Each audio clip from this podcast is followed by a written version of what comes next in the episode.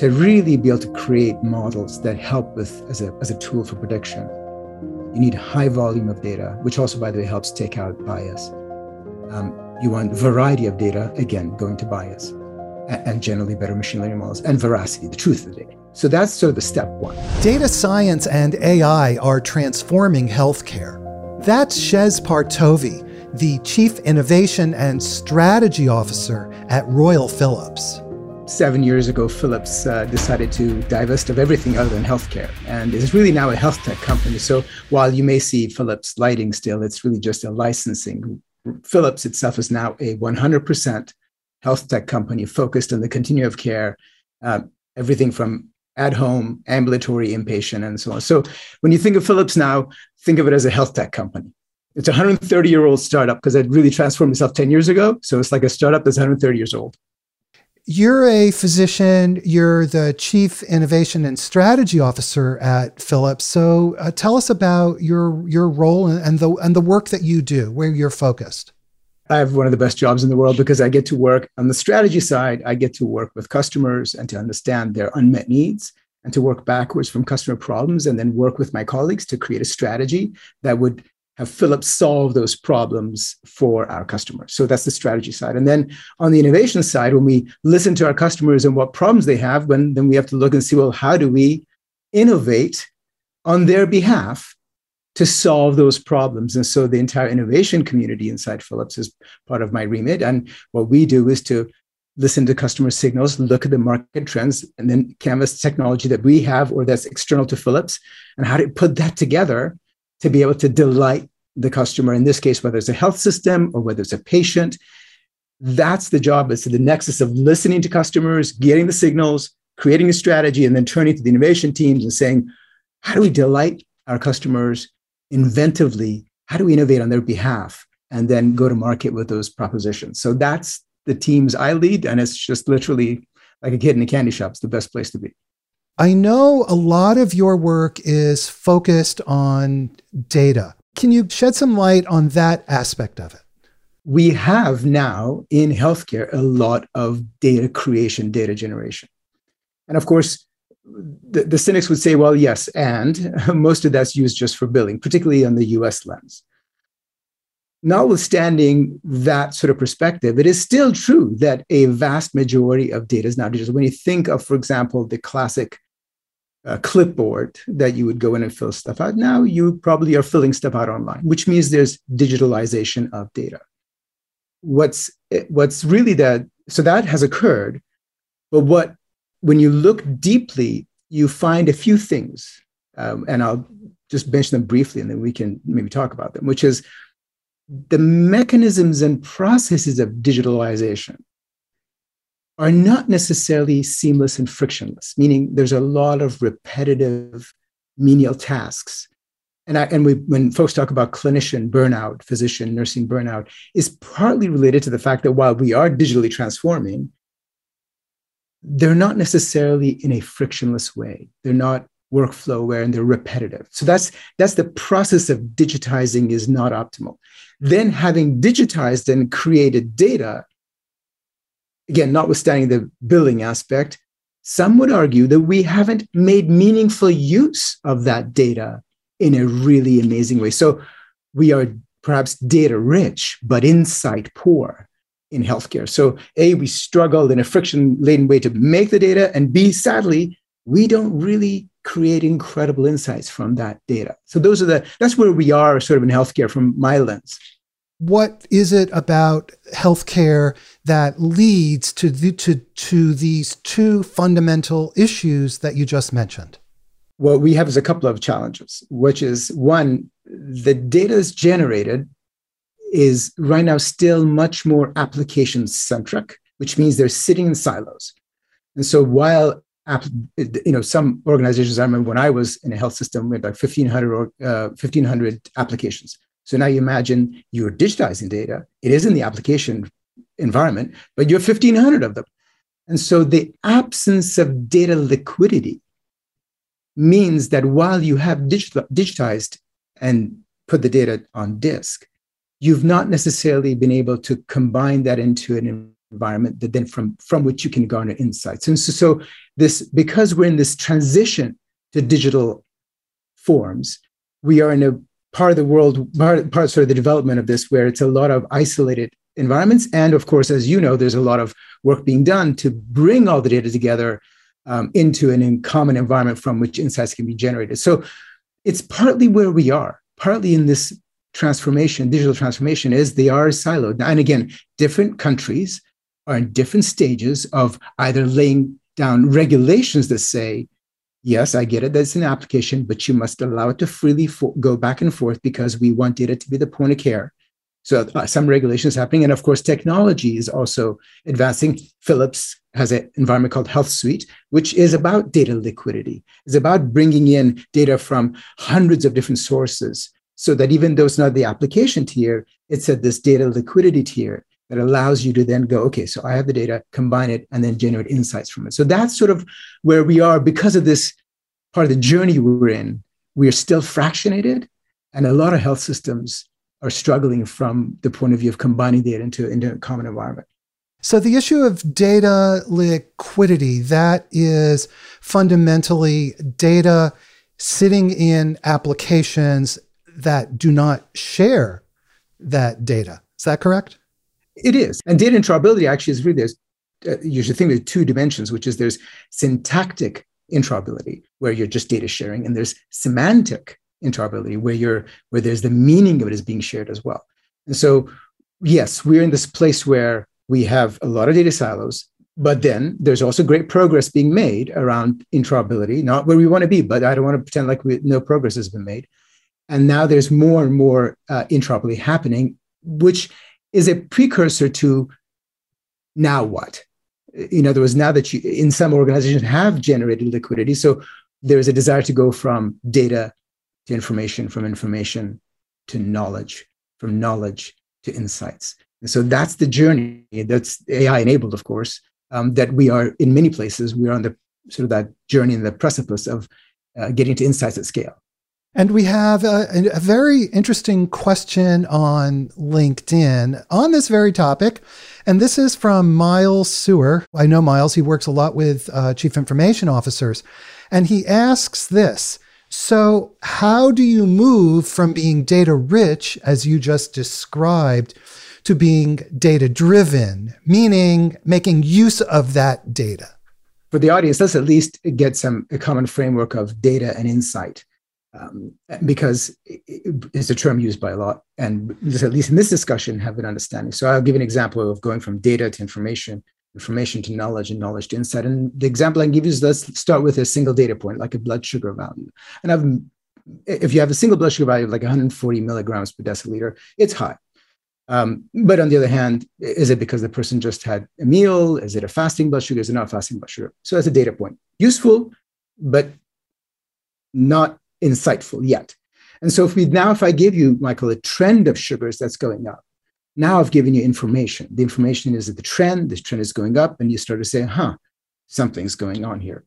If then from there we look through the history and understand the patient may be pre-diabetic or diabetic, now you have knowledge the, of the patient's condition.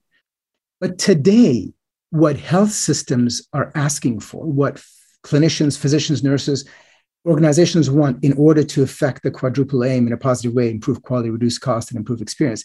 What they want isn't just data, information, or knowledge. They want to ask the following, answer the following question. What is the likelihood that this patient whose blood sugar you showed me and is pre-diabetic, what is the likelihood they're going to have congestive heart failure in the next 18 months?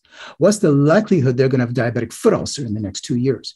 This prediction, this insight into the future, this is the the real opportunity when you bring data together and you're able to use that to build machine learning models and use AI, it's that looking into the future, the prediction model, that is really how you can be use the data to drive the organization with insights. Because you will probably, as a clinician, as a physician, I'll give you this true example. There's a team we're working with in New Zealand where they were predicting the likelihood that a person would fill in the script upon discharge. And you have to ask yourself as a clinician, what would you do different if on the screen there's a prediction that says red, let's just use red, yellow, green, that the likelihood this individual is going to fill that script is red. In other words, they're not likely. And at that point, you may ask more questions. Are there social determinants of health issues? There's other things versus green. Now, you may say, well, we should ask everyone. I, I get it. But it's this idea of the prediction and the triggering to the clinician to do something different that is the connection to what you in the the the, uh, the, the question was the data driven it's data driven because it gives you the insight that changes what you might do. So that's the thread data to information to knowledge to insights to some sort of actionable thing for me that i might do different in this case in this patient at this time in this moment at this point of service now be sure to subscribe to our newsletter hit the subscribe button at the top of our website so we can send you our newsletter. Subscribe to our YouTube channel. Can you now ground all of this in patient outcomes? You started alluding to that, but what is the consequence on patients of these silos? And what would be the advantage? What are the advantages if, if we have this kind of interoperability, first off? I always bring everything back to the quadruple aim, which is how do you improve care quality? How do you reduce the cost of care? And how do you improve either the clinical experience for the clinician or the patient experience or the consumer experience? In a sense, improve quality, reduce cost, and improve the human experience, no matter who the human is. And so when you and that's the frame that we I use, we use at Philips, actually. Everything is in the frame of the quadruple aim. And there are, let's just start with, for example, one, one that I think is, is perhaps even easier, let's talk about, for example, how do you, uh, in, a, in a health system, reduce cost? And one of the things that um, using AI with data can do is to help with what, what is termed really operational forecasting, which is, for example, what's the right size of the staff I need in my emergency department next Friday night? What's the what's the patient flow? Can I predict the patient flow through my hospital so I can right size my staff? Which, by the way, impacts care quality because if you are understaffed, it's a challenge. And so, right sizing is both a cost impact, a positive impact on cost, but also a positive impact on care quality. And so, that idea, of, for example, using a ADT stream, admission discharge transfer stream, to build a model that provides predicting prediction for patient flow through an organization, which is something that Philips does as, a, as, a, as an application, patient flow capacity. And so that's a model in which is a direct way in which you go from a very simple concept of a single data stream, ADT, HL7 data stream, to creating a prediction model that, that can help drive the way in which you actually run and staff your organization, which impacts the experience of the patient it certainly impacts the experience of the clinician if they're understaffed, it's difficult, and it impacts care quality. So, operational forecasting is one category. We just, and so let's put that aside for a second. And I already talked, alluded to this idea of clinical prediction. I used the example of the diabetic example, predicting diabetic foot ulcer or heart disease. And there are many instances of that uh, that, that could be brought in.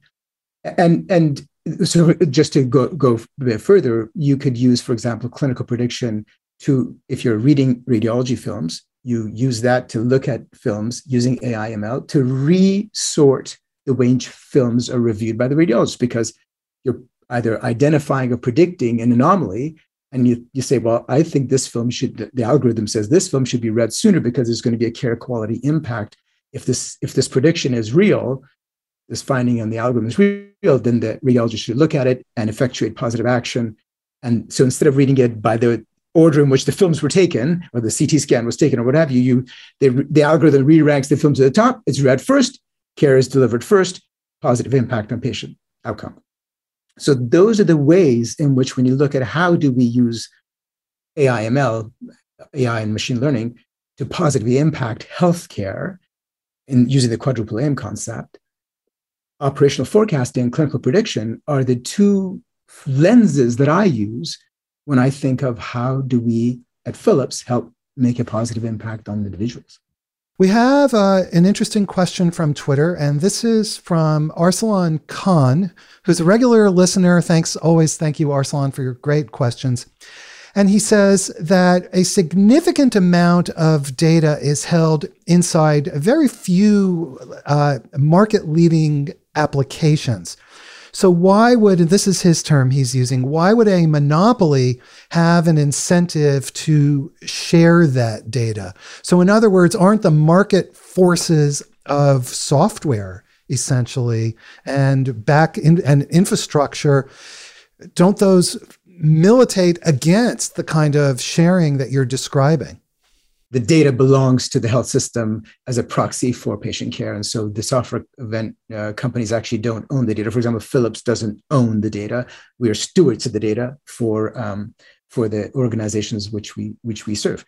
And so in the United States, at least, there are now regulatory requirements that says you you can't um, not share the information. And for the benefit of patient and society you have to share it. I, I, do know there are countries in the world and i don't need to name them because i don't want to badmouth them where the software companies actually own the data.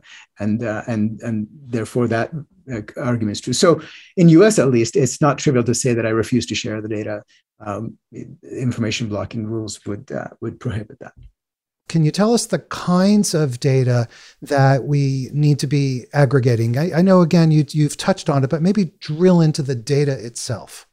If you're thinking of AI and machine learning and clinical prediction, operational forecasting, you want to start from the problem and work backwards so that you know what data you need. Because what, if you think of it this way, um, Google Maps, if you remember, there's a time it just showed you the direction and the time, uh, you know, with the red map, heat maps. Then later on, it was, hey, here's how much, how long it takes for a bike to go that path. Here's how long it takes for a human to go that path. Here's how long if you want to call an Uber for that path.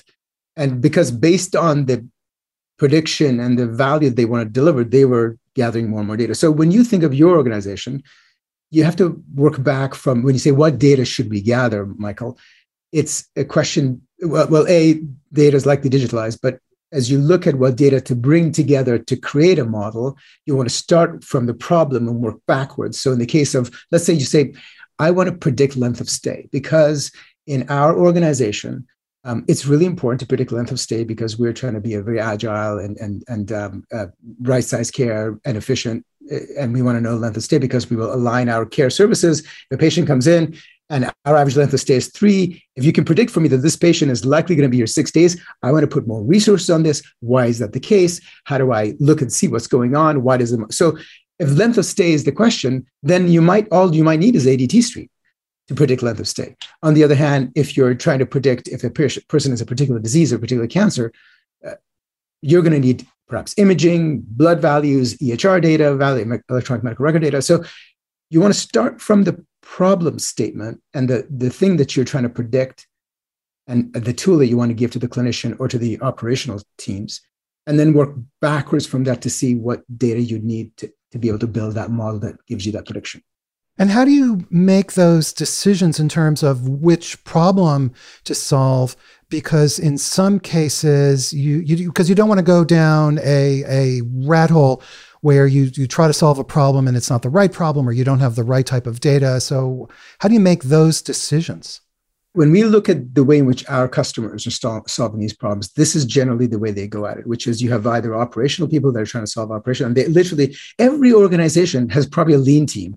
I mean, uh, that was really in fashion a while ago. Now, you know, transformation teams, there are different names now for them, but they're all going around trying to solve. And then there, of course, there's clinical excellence teams as well. So you have let's say operational excellence teams and clinical excellence teams. I'm willing to wager your organization has, might be called something different.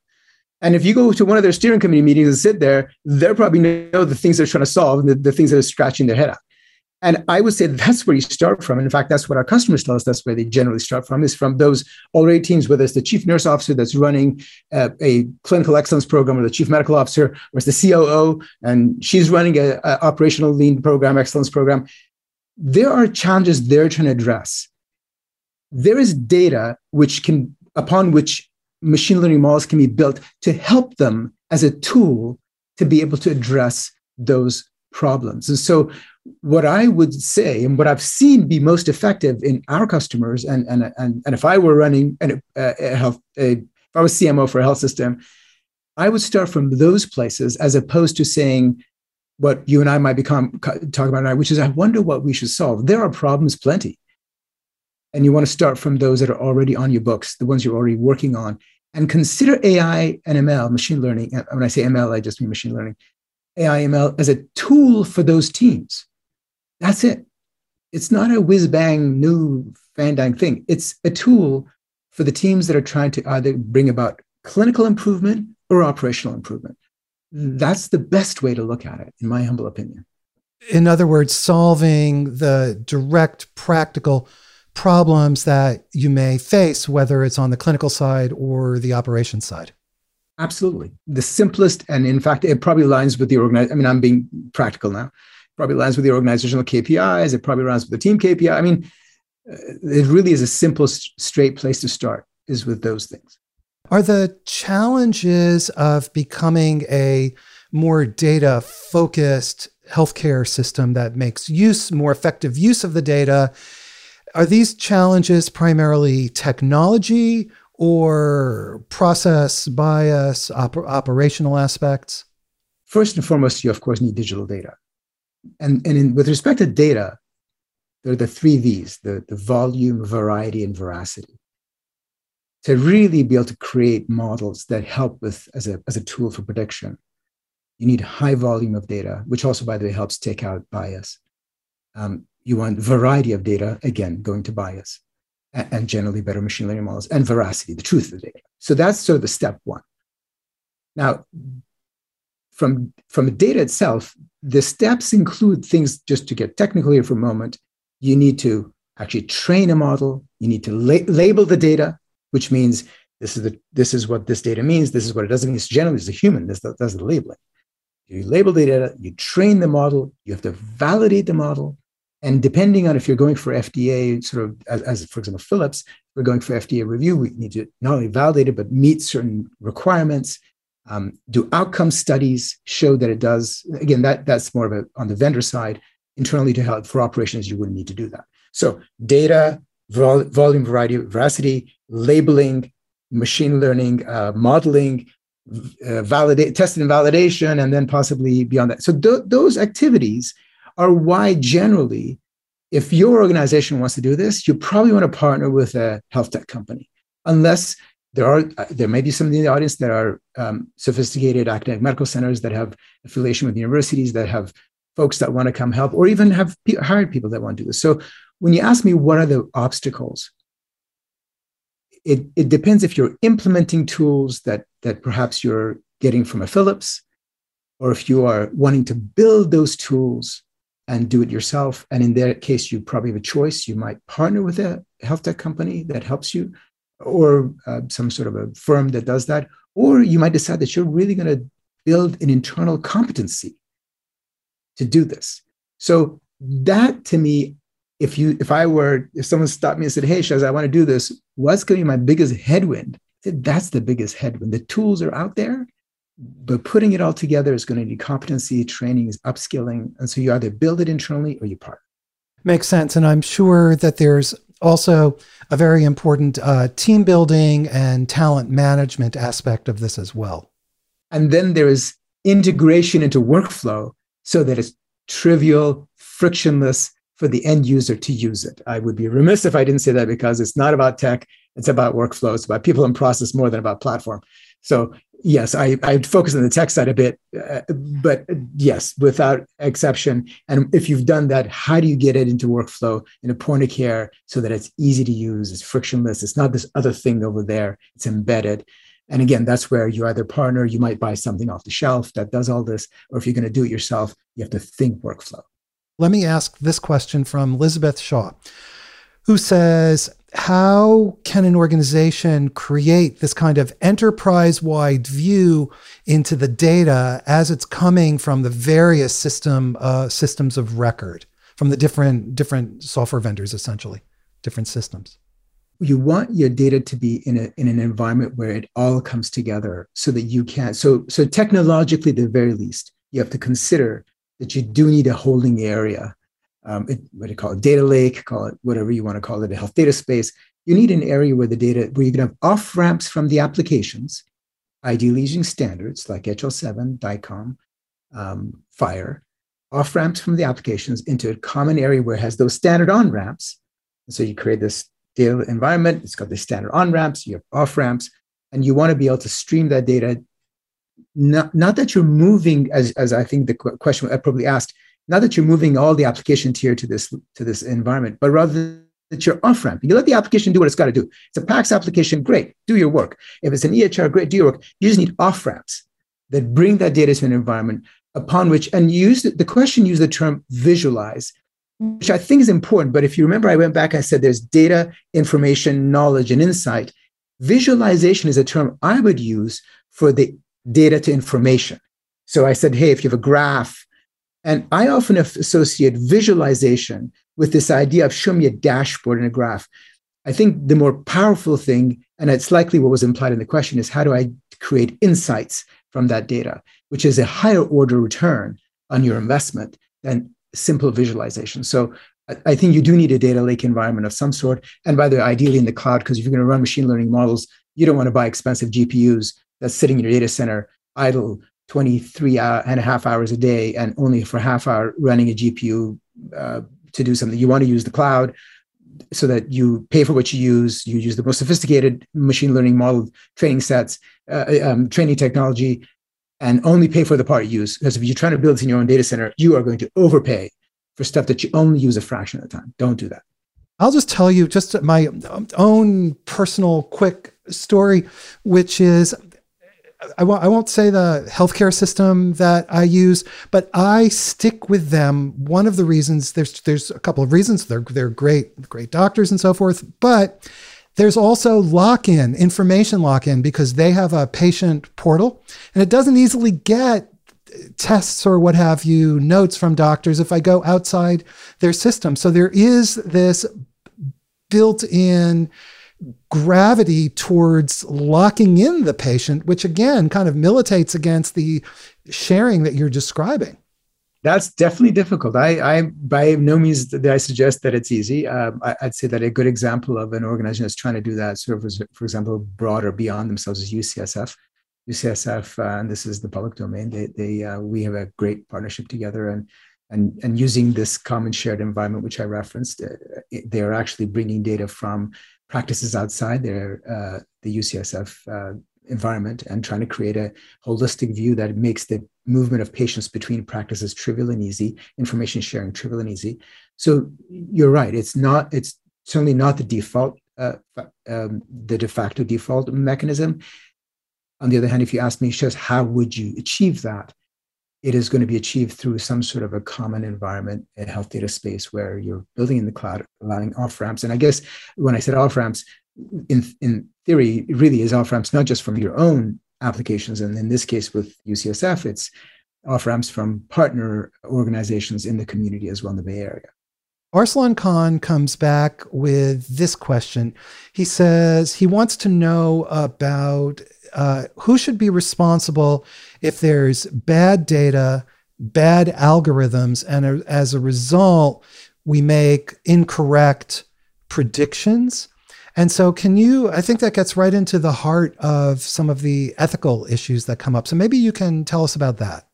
We continue at Philips to believe that this is a tool for a clinician um, to help in their decision making, but that ultimately you want to have the clinician be the ultimate decider. So, and, and we can come back to this video, but that's the first and foremost philosophically, at least from our point of view, we're looking at how to create uh, a, a tool that improves well-being, is transparent, is fair, and is a tool for the clinician for them to do their job, just as a blood test would be or any other test would be. And so there's this implicit connection where, uh, and by the way, any test can have a false positive or a false negative, and clinicians through their training are synthesizing this and making a decision. So, so that there's a which is different than, for example, the algorithm making a diagnosis on its own. We can talk about that if you wish, but that's different. There's a tool to a clinician.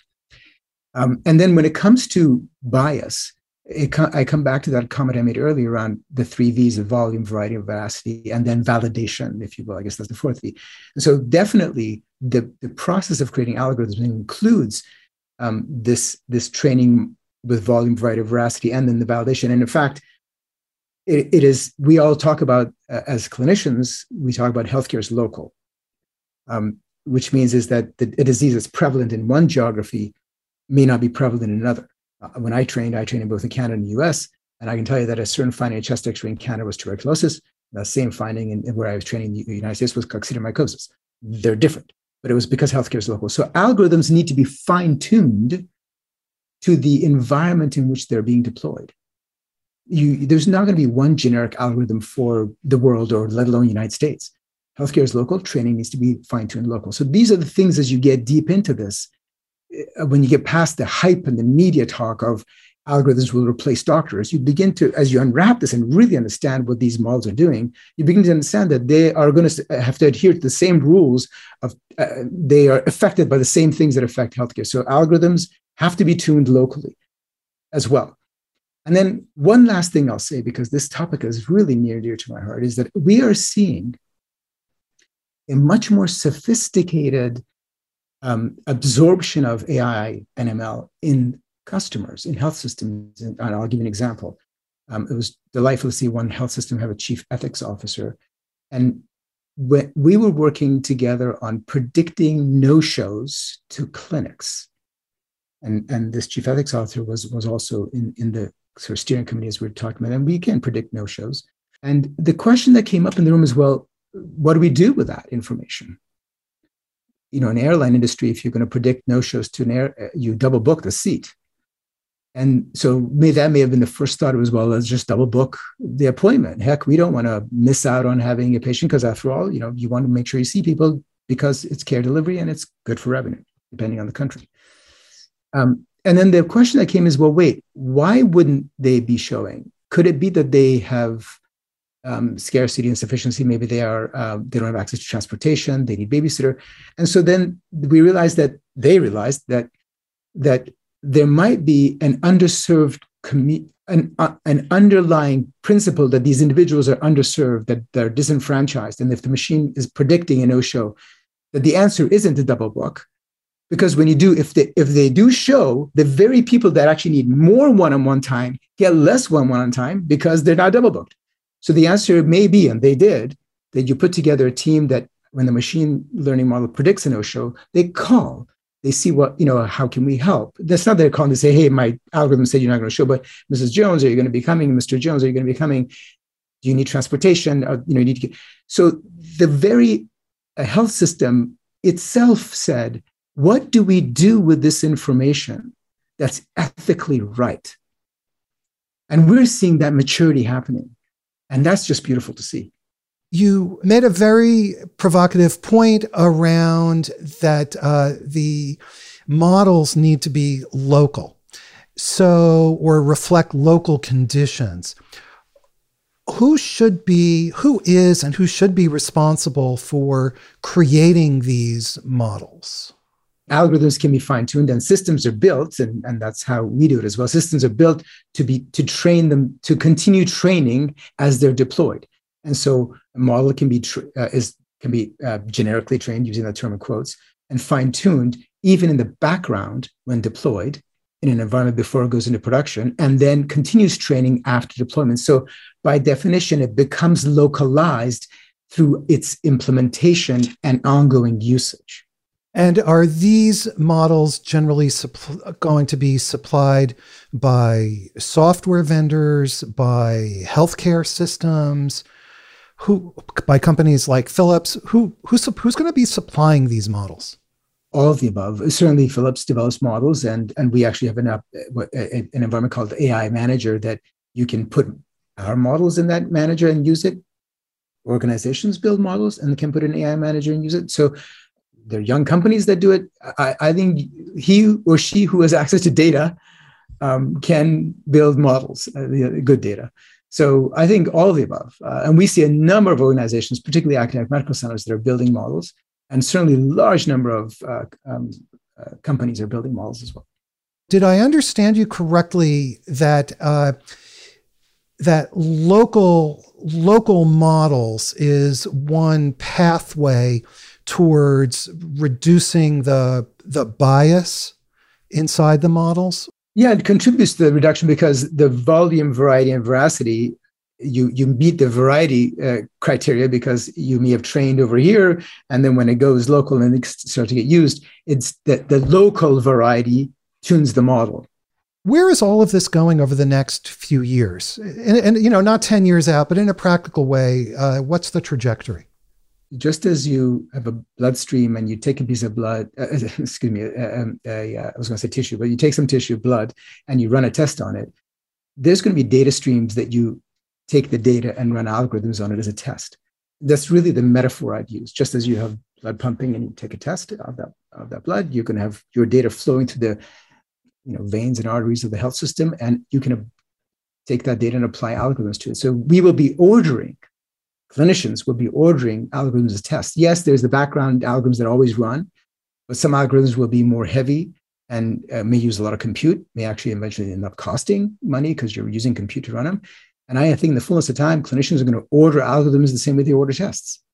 What's the time frame that you anticipate to, for, for this? I'd say we're probably looking at five, ten years for, for some of the early indications of this. Another question from, again, Elizabeth Shaw, who says How can we ensure that data science is used to benefit patient care rather than just to boost profits? And at the same time, she also reminds us that technology is very expensive. And so, how does that get factored in?